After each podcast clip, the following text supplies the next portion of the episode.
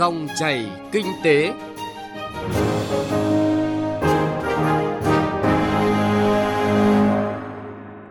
Các biên tập viên Thành Trung và Xuân Lan xin kính chào và cảm ơn quý vị và các bạn đang nghe dòng chảy kinh tế trên kênh thời sự VOV1 Đài Tiếng nói Việt Nam. Thưa quý vị và các bạn, thu hút vốn đầu tư trực tiếp nước ngoài FDI là một chủ trương lớn, đúng đắn của Đảng và Nhà nước, góp phần thực hiện nhiều mục tiêu phát triển kinh tế xã hội quan trọng của đất nước. Đặc biệt trong bối cảnh chiến tranh thương mại giữa một số nước, dịch bệnh hoành hành, các hiệp định thương mại song phương và đa phương mà Việt Nam đã ký kết với nhiều nước, khu vực trên thế giới đang mở ra nhiều cơ hội để thu hút nguồn vốn quan trọng này. Tuy nhiên, so với những chính sách ưu đãi được hưởng, đóng góp của khu vực kinh tế này đối với nền kinh tế vẫn chưa tương xứng với tiềm năng. Trong bối cảnh hiện nay, đứng trước cơ hội và thách thức, Việt Nam cần có các giải pháp đồng bộ để thu hút FDI có hiệu quả. Chương trình dòng chảy kinh tế hôm nay với chủ đề tạo bước chuyển trong thu hút đầu tư nước ngoài, những hạn chế cần khắc phục sẽ phân tích rõ hơn vấn đề này. Những nội dung sẽ có trong chương trình tạo bước chuyển trong thu hút đầu tư nước ngoài, những điều kiện cần và đủ. Làm gì để đầu tư nước ngoài thu hút được các tập đoàn hàng đầu thế giới? Thực tế địa phương, Đà Nẵng tăng tốc đầu tư ngay từ đầu năm nay khi dịch Covid-19 tạm lắng. Thưa quý vị và các bạn, cùng với quá trình đổi mới và mở cửa nền kinh tế, ngày 29 tháng 12 năm 1987, Quốc hội thông qua luật đầu tư nước ngoài, đánh dấu bước ngoặt trong thu hút dòng vốn nước ngoài đầu tư vào Việt Nam. Nhất là trong 5 năm trở lại đây, khu vực có vốn FDI ngày càng đóng góp đáng kể vào sự phát triển kinh tế xã hội của đất nước. Nếu như năm 2015, Việt Nam mới thu hút được 24,1 tỷ đô la Mỹ vốn đầu tư trực tiếp nước ngoài, thì đến năm 2019 đã lên tới 38 tỷ đô la Mỹ. Năm 2020, mặc dù ảnh hưởng của dịch bệnh, nhưng chúng ta vẫn thu hút được 28,53 tỷ đô la Mỹ. Điều này cho thấy Việt Nam luôn là điểm đầu tư hấp dẫn của các nhà đầu tư nước ngoài. Những chuyển biến tích cực trong thu hút đầu tư nước ngoài là tổng hòa của nhiều yếu tố. Trong đó có điều hành của chính phủ, triển khai các nghị quyết của Đảng, Quốc hội, các chương trình kế hoạch hành động đóng vai trò quan trọng. Tiếp theo loạt bài nhìn lại điều hành của chính phủ giai đoạn 2016-2020 trong phát triển kinh tế. Trong chương trình hôm nay, chúng tôi đề cập nội dung tạo bước chuyển trong thu hút đầu tư nước ngoài, những điều kiện cần và đủ để có những chiến lược, giải pháp thu hút hiệu quả hơn nguồn vốn này trong những năm tiếp theo. Phân tích của phóng viên Xuân Lan. Điều đáng mừng là Việt Nam đã hút hơn 2 tỷ đô la Mỹ vốn đầu tư trực tiếp nước ngoài FDI trong tháng 1 năm nay, cho thấy sự điều hành cũng như các quyết sách của chính phủ đang hỗ trợ cho công tác thu hút vốn đầu tư. Bên cạnh những con số có thể định lượng, còn có nhiều tác động lan tỏa khi dòng vốn FDI kéo theo sự thay đổi trong hoạt động thúc đẩy cải cách thủ tục hành chính, hoàn thiện thể chế, cải thiện môi trường đầu tư kinh doanh, giải quyết việc làm, nâng cao chất lượng nguồn nhân lực. Rõ ràng, đầu tư nước ngoài vừa là thành quả của hội nhập, vừa góp phần quan trọng vào phát triển hội nhập có chiều sâu hơn, trực tiếp và gián tiếp góp phần chuyển giao và phát triển công nghệ, tham gia và thúc đẩy tiến trình công nghiệp hóa tại Việt Nam. Nhiều tập đoàn kinh tế lớn của các nước Nhật Bản, Hàn Quốc, Hoa Kỳ có sản phẩm hàm lượng công nghệ cao đã đầu tư tại Việt Nam. Điển hình là Samsung với mục tiêu xây dựng cứ điểm lớn nhất thế giới của tập đoàn đã xây dựng trung tâm nghiên cứu phát triển lớn với 2.000 kỹ sư tuyển dụng tại Việt Nam là điều kiện rất thuận lợi để tiếp thu và phát triển công nghệ. Nhiều doanh nghiệp Việt Nam đã hưởng lợi trực tiếp khi cùng liên doanh liên kết với các doanh nghiệp FDI tham gia vào chuỗi sản xuất hàng hóa xuất khẩu. Trong 3 năm gần đây, gần 100 doanh nghiệp Việt Nam trở thành doanh nghiệp phụ trợ của Samsung là những tín hiệu đáng khích lệ. Hiện nay, Singapore là nước dẫn đầu trong đầu tư vốn vào thị trường Việt Nam với tổng vốn đầu tư là 6,54 tỷ đô la. Tiếp đến là Hàn Quốc, Trung Quốc, Nhật Bản, Thái Lan, Đài Loan của Trung Quốc. Theo ông Đỗ Nhất Hoàng, Cục trưởng Cục Đầu tư nước ngoài, Bộ Kế hoạch và Đầu tư, một trong những yếu tố để dòng đầu tư tiếp tục chảy vào Việt Nam đó là các hiệp định đa phương và song phương mà Việt Nam ký kết với khu vực như CPTPP, EVFTA, RCEP đã có hiệu lực, tạo ra cơ hội mới cho các dòng công nghệ cao của dự án trực tiếp nước ngoài từ khu vực vào Việt Nam, hạn chế việc đứt gãy nguồn cung ứng. Vừa qua là cái do cái covid thì nó làm cái đứt gãy cái chuỗi cung ứng toàn toàn cầu. Thế thì bây giờ các nhà đầu tư đang cần phải có sự tái cơ cấu ngay lập tức. Và cái hiệp định này của chúng ta lại có hiệu lực ngay vào thời điểm đó. Thì tôi thấy rằng đấy là một cái cái thời điểm rất là phù hợp để mà các doanh nghiệp người ta sẽ tăng cường cái đầu tư vào Việt Nam và để tận dụng những cái ưu đãi đặc biệt khi đầu tư Việt Nam đã tận dụng được cái ưu đãi đặc biệt rồi, trong từ Việt Nam có sản xuất hàng hóa lại xuất khẩu sang thị trường của EU để bù đắp ngay được những cái chuỗi đứt gãy đấy nên là rất thuận lợi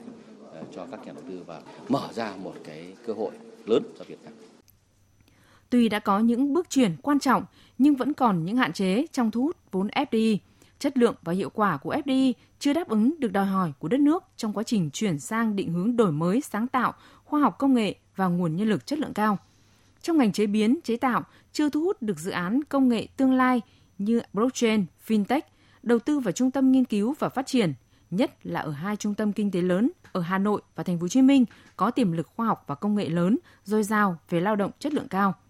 Theo ông Nguyễn Hoa Cương, Phó Viện trưởng Viện Nghiên cứu Quản lý Kinh tế Trung ương, trong thời gian tới, đầu tư hiệu quả trong công tác đổi mới sáng tạo cho các doanh nghiệp để phối hợp hiệu quả hơn. Làm sao để cho từng cái phần đầu tư của cả ngân sách nhà nước lẫn của doanh nghiệp các cái đồng vốn bỏ ra nó dẫn đến việc là có thể áp dụng được các cái công nghệ và cái hiệu quả áp dụng cái công nghệ đấy là tốt nhất. Khảo sát ờ, gần đây vào 27 28 thì thấy rằng là cái tổng số ngân sách dành cho cái ờ, hoạt động nghiên cứu phát triển của các doanh nghiệp Việt Nam nó chỉ rơi khoảng 0,3% doanh thu đây thực sự là một con số rất là nhỏ. Cũng có thể nhìn nhận được một số cái nguyên nhân. Thứ nhất là về cái việc là tiếp cận tài chính của các doanh nghiệp thì còn nhiều khó khăn. Chúng ta đều thấy rằng là phần lớn các doanh nghiệp ờ, nhỏ vừa thì quy mô rất là nhỏ, tài sản thế chấp không có. Vì vậy cho nên là có một cái đánh giá nói rằng là nó chỉ khoảng độ trên dưới 30% phần ờ, số doanh nghiệp Việt Nam là có khả năng tiếp cận đến nguồn tín dụng chính thức của ngân hàng. Như vậy 70% còn lại là phải trông chờ các nguồn tài chính hoặc phí phi chính thức hoặc các nguồn tài chính khác.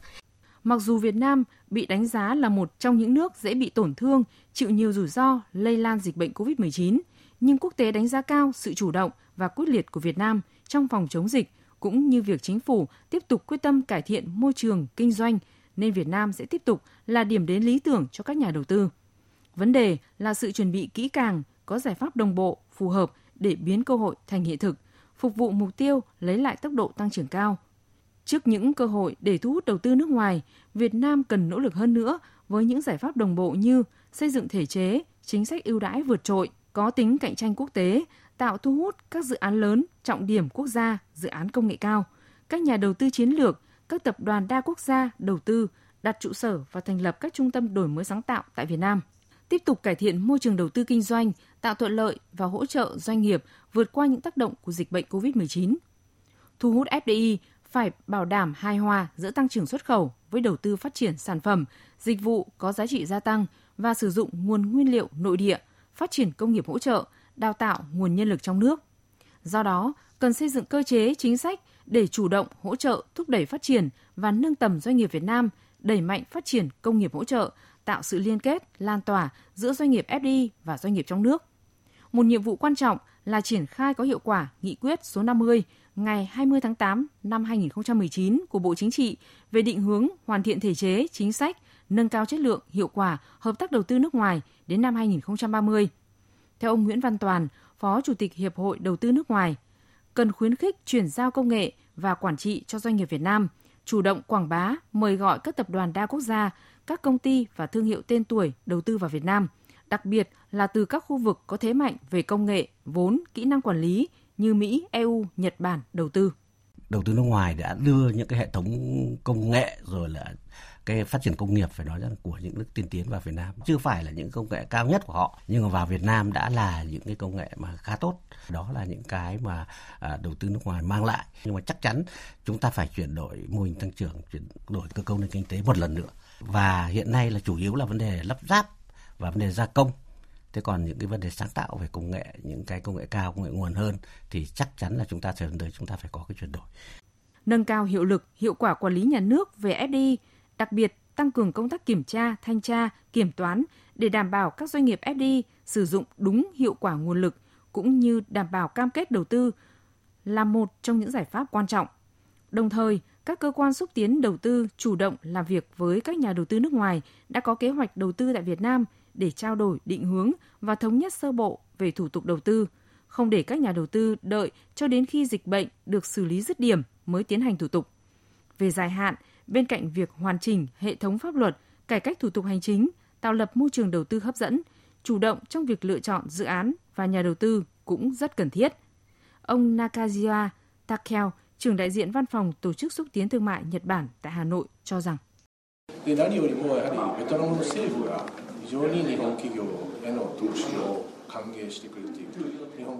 trong khi các nước khác vẫn đang khốn đốn với đại dịch COVID-19, nền kinh tế Việt Nam cho thấy sự vực dậy nhanh chóng. Đồng thời Việt Nam cũng là nước đầu tiên tiếp nhận những lợi thế của việc đa dạng hóa chuỗi cung cấp. Các nhà đầu tư trên thế giới, trong đó có các nhà đầu tư Nhật Bản, rất quan tâm đến Việt Nam như là một điểm đến đầu tư trong trạng thái bình thường mới, hậu Covid-19. Tuy nhiên, Việt Nam nên cải thiện môi trường đầu tư kinh doanh hơn để thu hút các nhà đầu tư công nghệ cao. Một giải pháp quan trọng nữa là hoàn thiện khuôn khổ pháp lý về chống chuyển giá, sửa đổi một số quy định về quản lý thuế với doanh nghiệp có giao dịch liên kết, tăng mức phạt và hình phạt đối với hành vi chuyển giá để đảm bảo tính nghiêm minh của pháp luật, xây dựng hoàn thiện hệ thống cơ sở dữ liệu thông tin quốc gia về dự án đầu tư và doanh nghiệp FDI.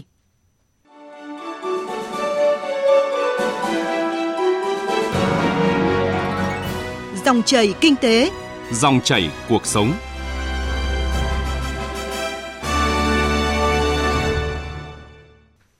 Thưa quý vị và các bạn, trong bối cảnh dịch bệnh COVID-19 ảnh hưởng nghiêm trọng đến kinh tế toàn cầu, các chuyên gia dự báo các hoạt động đầu tư sẽ bị sụt giảm tới 40% giá trị. Tuy nhiên, tổng vốn đầu tư trực tiếp nước ngoài FDI vào Việt Nam trong 2 tháng đầu năm nay vẫn đạt 5,5 tỷ đô la Mỹ, tăng 2% so với cùng kỳ năm ngoái. Điều đáng mừng là nhiều tập đoàn công nghệ hàng đầu thế giới đang tìm hiểu và đánh giá Việt Nam là điểm đến hấp dẫn hàng đầu. Tuy nhiên, để Việt Nam là mảnh đất thu hút nhiều nhà đầu tư lớn, hay nói vui là xây tổ để đón chim đại bàng đến sống, thì chúng ta cần phải chuẩn bị ra sao? Chúng tôi đã có cuộc trao đổi với chuyên gia kinh tế Nguyễn Minh Phong về vấn đề này. Mời quý vị và các bạn cùng nghe. Trong những tháng à, đầu năm nay, cũng do ảnh hưởng của dịch Covid-19 nên nhiều tập đoàn lớn à, đang có ý định à, chuyển hướng đầu tư sang Việt Nam. Ông đánh giá như thế nào về cái cơ hội này đối với cả cái luồng thu hút đầu tư nước ngoài vào Việt Nam ạ?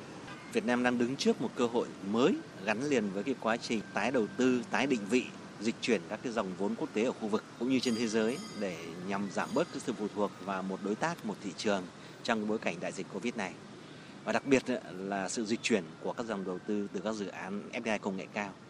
Ờ, có thể nói đây là một cái cơ hội rất là tốt. Và cũng rất tốt là chúng ta đã có cái nghị quyết 50 Bộ Chính trị liên quan đến vấn đề tăng cường cái hiệu quả thu hút đầu tư nước ngoài và hợp tác với nước ngoài.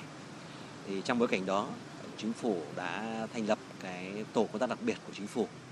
và có nhiều những cái động thái triển khai quyết liệt để tận dụng ờ, cái cơ hội này và rõ ràng đây là một động thái chính sách rất là kịp thời nó thể hiện cái sự nhanh nhạy trong điều hành của chính phủ cũng như là quyết tâm của Việt Nam trong vấn đề thu hút đầu tư nước ngoài nói chung và đón nhận cái dòng FDI công nghệ cao nói riêng. À, tuy nhiên nó không phải là dễ dàng mà vấn đề nó phải được thể chế hóa, vấn đề nó phải hiện thực hóa thành các cái dự án, à, chương trình kế hoạch triển khai cụ thể kể cả cấp trung ương như cấp địa phương và rõ ràng nếu bỏ lỡ cơ hội này thì đây sẽ là một cái điều rất đáng tiếc của Việt Nam. Đúng là việc Việt Nam có thể thu hút được những cái nhà đầu tư lớn được ví như là đại bàng à, sẽ có ý nghĩa như thế nào trong à, phát triển kinh tế, nhất là trong thời điểm đại dịch Covid-19 thưa ông? À, việc tăng cường thu hút các dòng FDI chất lượng cao, các dự án quy mô vốn lớn, hàm lượng công nghệ cao và tạo ra giá trị gia tăng cao cho các sản phẩm là một cái cơ hội rất tốt để Việt Nam thúc đẩy tái cơ cấu kinh tế, nâng cao hiệu quả thu hút FDI cũng như đặc biệt là là để mà thực hiện cái việc mà tái định vị các cái chuỗi cung ứng mà Việt Nam sẽ tham gia ở phân khúc cao. Hơn nữa nó cũng là một cái khẳng định cái vị thế của Việt Nam trong cái bức tranh chung của đầu tư thế giới và chuỗi cung ứng thế giới. Và đặc biệt nó sẽ giúp cho Việt Nam có thêm những cái cơ hội để tạo việc làm và thúc đẩy phát triển nhanh, bền vững so với ờ, trước đây. Hơn nữa, đây cũng là cái cơ hội để mà Việt Nam gắn kết với những cái nước phát triển từ đó tạo ra những lợi ích đan xen bổ sung góp phần vào phát triển kinh tế cũng như là bảo vệ toàn vẹn lãnh thổ đất nước an ninh trong bối cảnh có nhiều biến động căng thẳng. À, thưa ông, tuy nhiên để đón đầu làn sóng đầu tư lớn này thì theo ông à, chúng ta cần có cái sự chuẩn bị như thế nào? Các cái dòng đầu tư công nghệ cao trên thế giới là được rất nhiều nước quan tâm nhưng mà nó cũng không tự động không mặc định chảy vào những cái nước kể cả những nước có nhu cầu cao cũng như có lợi thế so sánh cao. Thì Việt Nam là cái nước mà có cả lợi thế so sánh cao, có cả nhu cầu cao nhưng mà để hiện thực hóa cái cơ hội này chúng ta phải có rất nhiều những biện pháp cụ thể chúng ta đã có nghị quyết bộ chính trị chúng ta đã có chiến lược về tăng cường cái thu hút đầu tư cũng như nâng cao hiệu quả đầu tư với nước ngoài. Nhưng mà vấn đề là phải thể hiện hóa thành các biện pháp. Rất tốt là chúng ta đã có tổ công tác nhưng mà phải tiếp tục hoàn thiện luật đầu tư trong đó có vấn đề về thu hút đầu tư nước ngoài đặc biệt là các chính sách ưu đãi dành cho các cái dự án công nghệ cao. Thứ hai nữa là phải lập các cái ờ, quy hoạch trong đó dành riêng một số những cái khu kinh tế hay là một số những cái khu chế xuất, một số những cái ờ, vùng địa lý đặc biệt để mà thu hút các dự án đầu tư công nghệ cao cũng như là phát triển các cái tổ hợp các cái doanh nghiệp công nghiệp hỗ trợ gắn với công nghệ cao này để từ đó nó tạo ra một cái bức tranh và tạo ra những cái thuận lợi về cơ sở hạ tầng về ờ, mặt bằng kinh doanh cũng như là các cái thể chế quản lý để tăng cường thu hút các khoản đầu tư này. Thứ ba nữa chúng ta cũng phải chủ động tổ chức các cái đợt xúc tiến đầu tư chuyên nghiệp hơn, bài bản hơn và hướng đến các đối tượng cụ thể, thiết thực từ những cái nước mà có cái dự án công nghệ cao này để nắm bắt nhu cầu, điều chỉnh các cái thể chế trong nước cũng như là các cái điều kiện cần thiết phù hợp với yêu cầu của các cái dự án đầu tư công nghệ cao cũng như các cái chủ dự án này để từ đó tạo ra môi trường thể chế phù hợp. Việc mà chuẩn bị một cái đội ngũ các doanh nghiệp Việt Nam đủ sức để làm đối tác à, cũng như là phát triển một cái đội ngũ nhân lực trình độ tương ứng phù hợp với các yêu cầu của các đối tác, dự án công nghệ cao là rất cần thiết. Và cuối cùng chúng tôi cho rằng là cái việc thành lập bộ máy để mà giảm thiểu tình trạng nhũng nhiễu, tham nhũng trong cái quá trình quản lý đầu tư nước ngoài nhất là đầu tư trực tiếp nước ngoài là rất cần thiết để mà từ đó đó tạo ra một cái kênh gọi là kênh xanh hiệu quả với thể chế tốt, với con người tốt, với các cái điều kiện cơ sở tầng tốt và các cái chính sách hỗ trợ tốt, từ đó chúng ta sẽ hiện thực hóa được cái cơ hội này. Thưa ông, có một số chuyên gia cho rằng là công tác thu hút đầu tư của Việt Nam chưa đón được các nhà đầu tư lớn từ châu Âu, từ Mỹ. À, vậy thì theo ông chúng ta còn thiếu những yếu tố nào để có thể à, xây được những cái tổ để đón đại bàng? Chúng tôi cho rằng là đối với các nhà đầu tư công nghệ cao ở châu Âu và Mỹ, đó, họ có những cái yêu cầu cao hơn so với các khu vực khác, đặc biệt là yêu cầu về vấn đề thể chế, bao gồm vấn đề bảo vệ quyền sở trí tuệ, bảo vệ môi trường, bảo vệ quyền lợi người lao động, rồi vấn đề liên quan tới sự trong sạch của bộ máy, sự công khai minh bạch của các chính sách ờ, cũng như là các cái điều kiện hạ tầng cần thiết có liên quan, kể cả phần cứng cũng như phần mềm và con người. Theo ông thì chúng ta cần khai thác như thế nào để có thể tạo cơ hội tăng thu hút đầu tư từ các nước EU? Thực ra chúng ta mới có cái hiệu lực của ờ, EVFTA chứ còn cái hiệp định vào đầu tư đó thì vẫn còn phải chờ Quốc hội của 27 nước thành viên thông qua cũng như của Việt Nam. Ờ, hy vọng là khi được thông qua nốt hiệp định bảo đầu tư thì chắc chắn chúng ta sẽ cộng hưởng cái lợi thế của cả cái EVFTA cũng như là cái hiệp định bảo đầu tư để từ đó tạo ra một cái cơ hội mới thu hút các dòng công nghệ cao, dự án đầu tư trực tiếp nước ngoài tốt từ châu Âu. Và để làm điều đó thì cũng chúng ta phải chủ động nghiên cứu các cái đặc điểm yêu cầu, điều kiện của các cái chủ dự án công nghệ cao, đặc biệt là kể cả trong công nghiệp trong nông nghiệp cũng như dịch vụ từ EU thứ hai là hoàn thiện thể chế, chuyển đổi thích ứng với những cái yêu cầu này và cũng nên thành lập những cái ờ, bộ phận đặc biệt về thể chế, kể cả bộ máy, kể cả nhân sự, cũng như là các cái vùng đất để mà chuyên thu hút các cái dòng FDI từ khu vực châu Âu này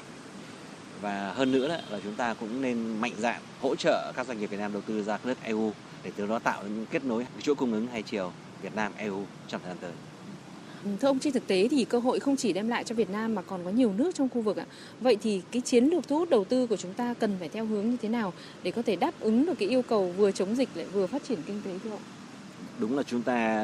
mặc dầu đã có được những cái hiệp định rất là tốt với châu Âu nhưng mà không phải độc quyền. Và chúng tôi được biết là hiện nay châu Âu cũng đang xúc tiến để mà thiết lập những cái hiệp định như vậy đối với một số các cái đối tác ở ASEAN, ví dụ như Thái Lan, vân vân. Thế thì vậy trong tương lai đó rõ ràng là những cái lợi thế ban đầu chúng ta có được nó sẽ giảm dần. Vì thế cái việc mà tiếp tục cải thiện các cái ờ, điều kiện về thể chế, điều kiện về nhân lực, điều kiện về con người, về mặt cơ sở hạ tầng đó ờ, theo cái tinh thần là một là đáp ứng được yêu cầu của các cái đối tác châu Âu, hai nữa là cạnh tranh không kém với các nước khu vực là hai cái định hướng rất quan trọng để giúp Việt Nam tiếp tục duy trì được cái lợi thế cũng như là cái cơ hội thu hút các dòng FDI chất lượng cao từ châu Âu. Bên cạnh đấy nữa chúng ta cũng phải thực hiện mạnh mẽ hơn nữa cái việc cải thiện môi trường đầu tư theo tinh thần chung của chính phủ đặt ra đó là đến năm 2025 2030 là phải đạt được cái yêu cầu của ASEAN 4 và thậm chí đứng đầu của ASEAN về phát triển đổi mới sáng tạo cũng như là công nghệ cao. Dạ vâng, xin trân trọng cảm ơn ông. Thưa quý vị và các bạn, những thành quả về thu hút vốn đầu tư nước ngoài thời gian qua, nhất là trong lúc đại dịch COVID-19 hoành hành ở nhiều quốc gia trên thế giới, trong đó có Việt Nam cho thấy chúng ta đã đi đúng hướng. Nghị quyết 50 của Bộ Chính trị về định hướng hoàn thiện thể chế chính sách, nâng cao chất lượng, hiệu quả hợp tác đầu tư nước ngoài đến năm 2030, mở ra một kỷ nguyên mới trong thu hút đầu tư trực tiếp nước ngoài FDI của Việt Nam. cộng đồng doanh nghiệp đặt nhiều kỳ vọng Việt Nam là điểm đến của nhiều nhà đầu tư lớn với nguồn đầu tư chất lượng, hiệu quả, lan tỏa đến các doanh nghiệp trong nước. Tuy nhiên, để đón được những nhà đầu tư lớn thì rất cần tư duy mới, cải cách thể chế kinh tế thị trường hiện đại, hội nhập và đổi mới sáng tạo trong thời đại cách mạng công nghiệp 4.0. Đây cũng là những bước quan trọng tiếp theo trên con đường hiện thực hóa khát vọng một Việt Nam thịnh vượng.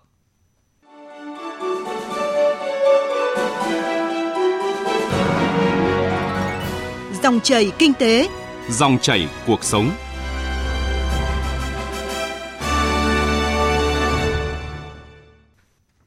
Thưa quý vị và các bạn,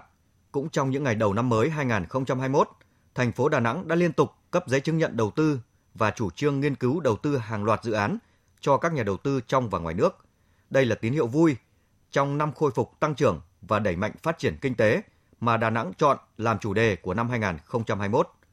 Đẩy mạnh thu hút đầu tư, thành phố Đà Nẵng cam kết tiếp tục cải cách thủ tục hành chính, tạo điều kiện cho các nhà đầu tư thuận lợi trong tiếp cận đất đai và cơ hội làm ăn. Bài viết của phóng viên Thanh Hà tại miền Trung sẽ phản ánh về tín hiệu đáng mừng này. Ngay sau kỳ nghỉ Tết Nguyên đán, lãnh đạo Ủy ban nhân thành phố Đà Nẵng đã trao giấy chứng nhận đầu tư cho 6 dự án và văn bản chấp thuận chủ trương nghiên cứu đầu tư cho một dự án vào khu công nghệ cao và các khu công nghiệp Đà Nẵng. Tổng vốn đăng ký hơn 280 triệu đô la Mỹ. Trong số các dự án được trao giấy chứng nhận đăng ký đầu tư lần này, có 3 dự án đầu tư trực tiếp nước ngoài đến từ Mỹ và Nhật Bản. Từ năm 2016 đến nay, Đà Nẵng thu hút được 163 dự án với tổng vốn 76.000 tỷ đồng. Số dự án giảm nhưng vốn đầu tư tăng 43.000 tỷ đồng so với giai đoạn 4 năm trước đó. Thu hút đầu tư nước ngoài hơn 530 dự án với tổng vốn hơn 1 tỷ đô la Mỹ, tăng gấp đôi so với giai đoạn 2011-2015. Lũy kế đến nay, Đà Nẵng có 892 dự án đầu tư trực tiếp nước ngoài với tổng vốn đầu tư gần 3,9 tỷ đô la Mỹ. Từ đầu năm đến nay, thành phố đã cấp mới giấy chứng nhận đăng ký thành lập cho 487 doanh nghiệp, chi nhánh và văn phòng đại diện, với tổng vốn điều lệ đăng ký gần 4.800 tỷ đồng, tăng 50% về vốn đăng ký so với cùng kỳ năm ngoái. Số lượng doanh nghiệp đăng ký thành lập mới trong tháng 2 và 2 tháng đầu năm nay giảm so với cùng kỳ năm ngoái, nhưng tổng vốn điều lệ đăng ký tăng cao. Ông Lê Minh Phúc, Tổng Giám đốc Công ty trách nhiệm hữu hạn và biệt thự Nam Phát,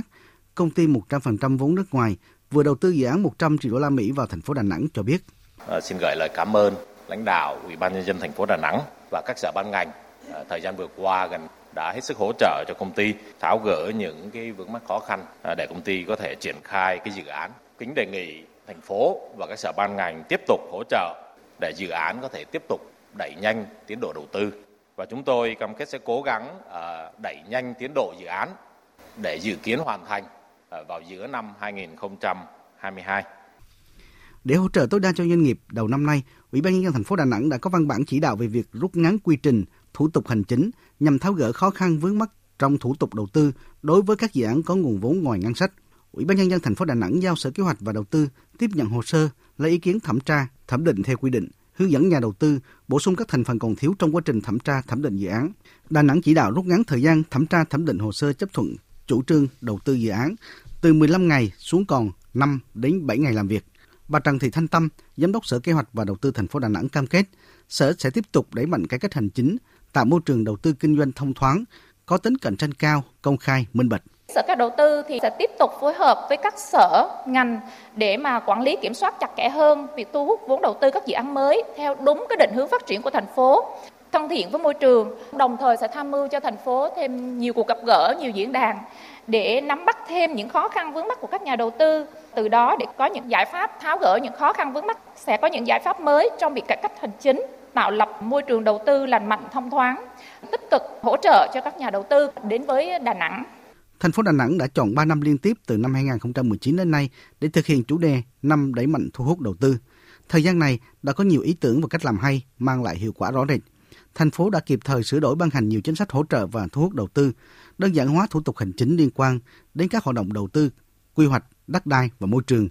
Nhờ đó môi trường đầu tư kinh doanh được cải thiện mạnh mẽ, các chỉ số quan trọng như chỉ số năng lực cạnh tranh cấp tỉnh, chỉ số hiệu quả quản trị và hành chính công, chỉ số cải cách hành chính, chỉ số sẵn sàng phát triển và ứng dụng công nghệ thông tin và truyền thông luôn nằm trong top đầu cả nước.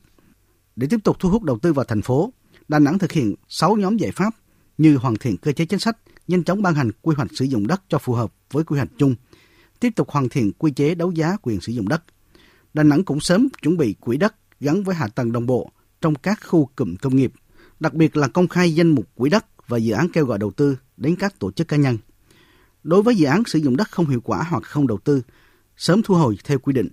hài hòa quyền lợi của nhà đầu tư.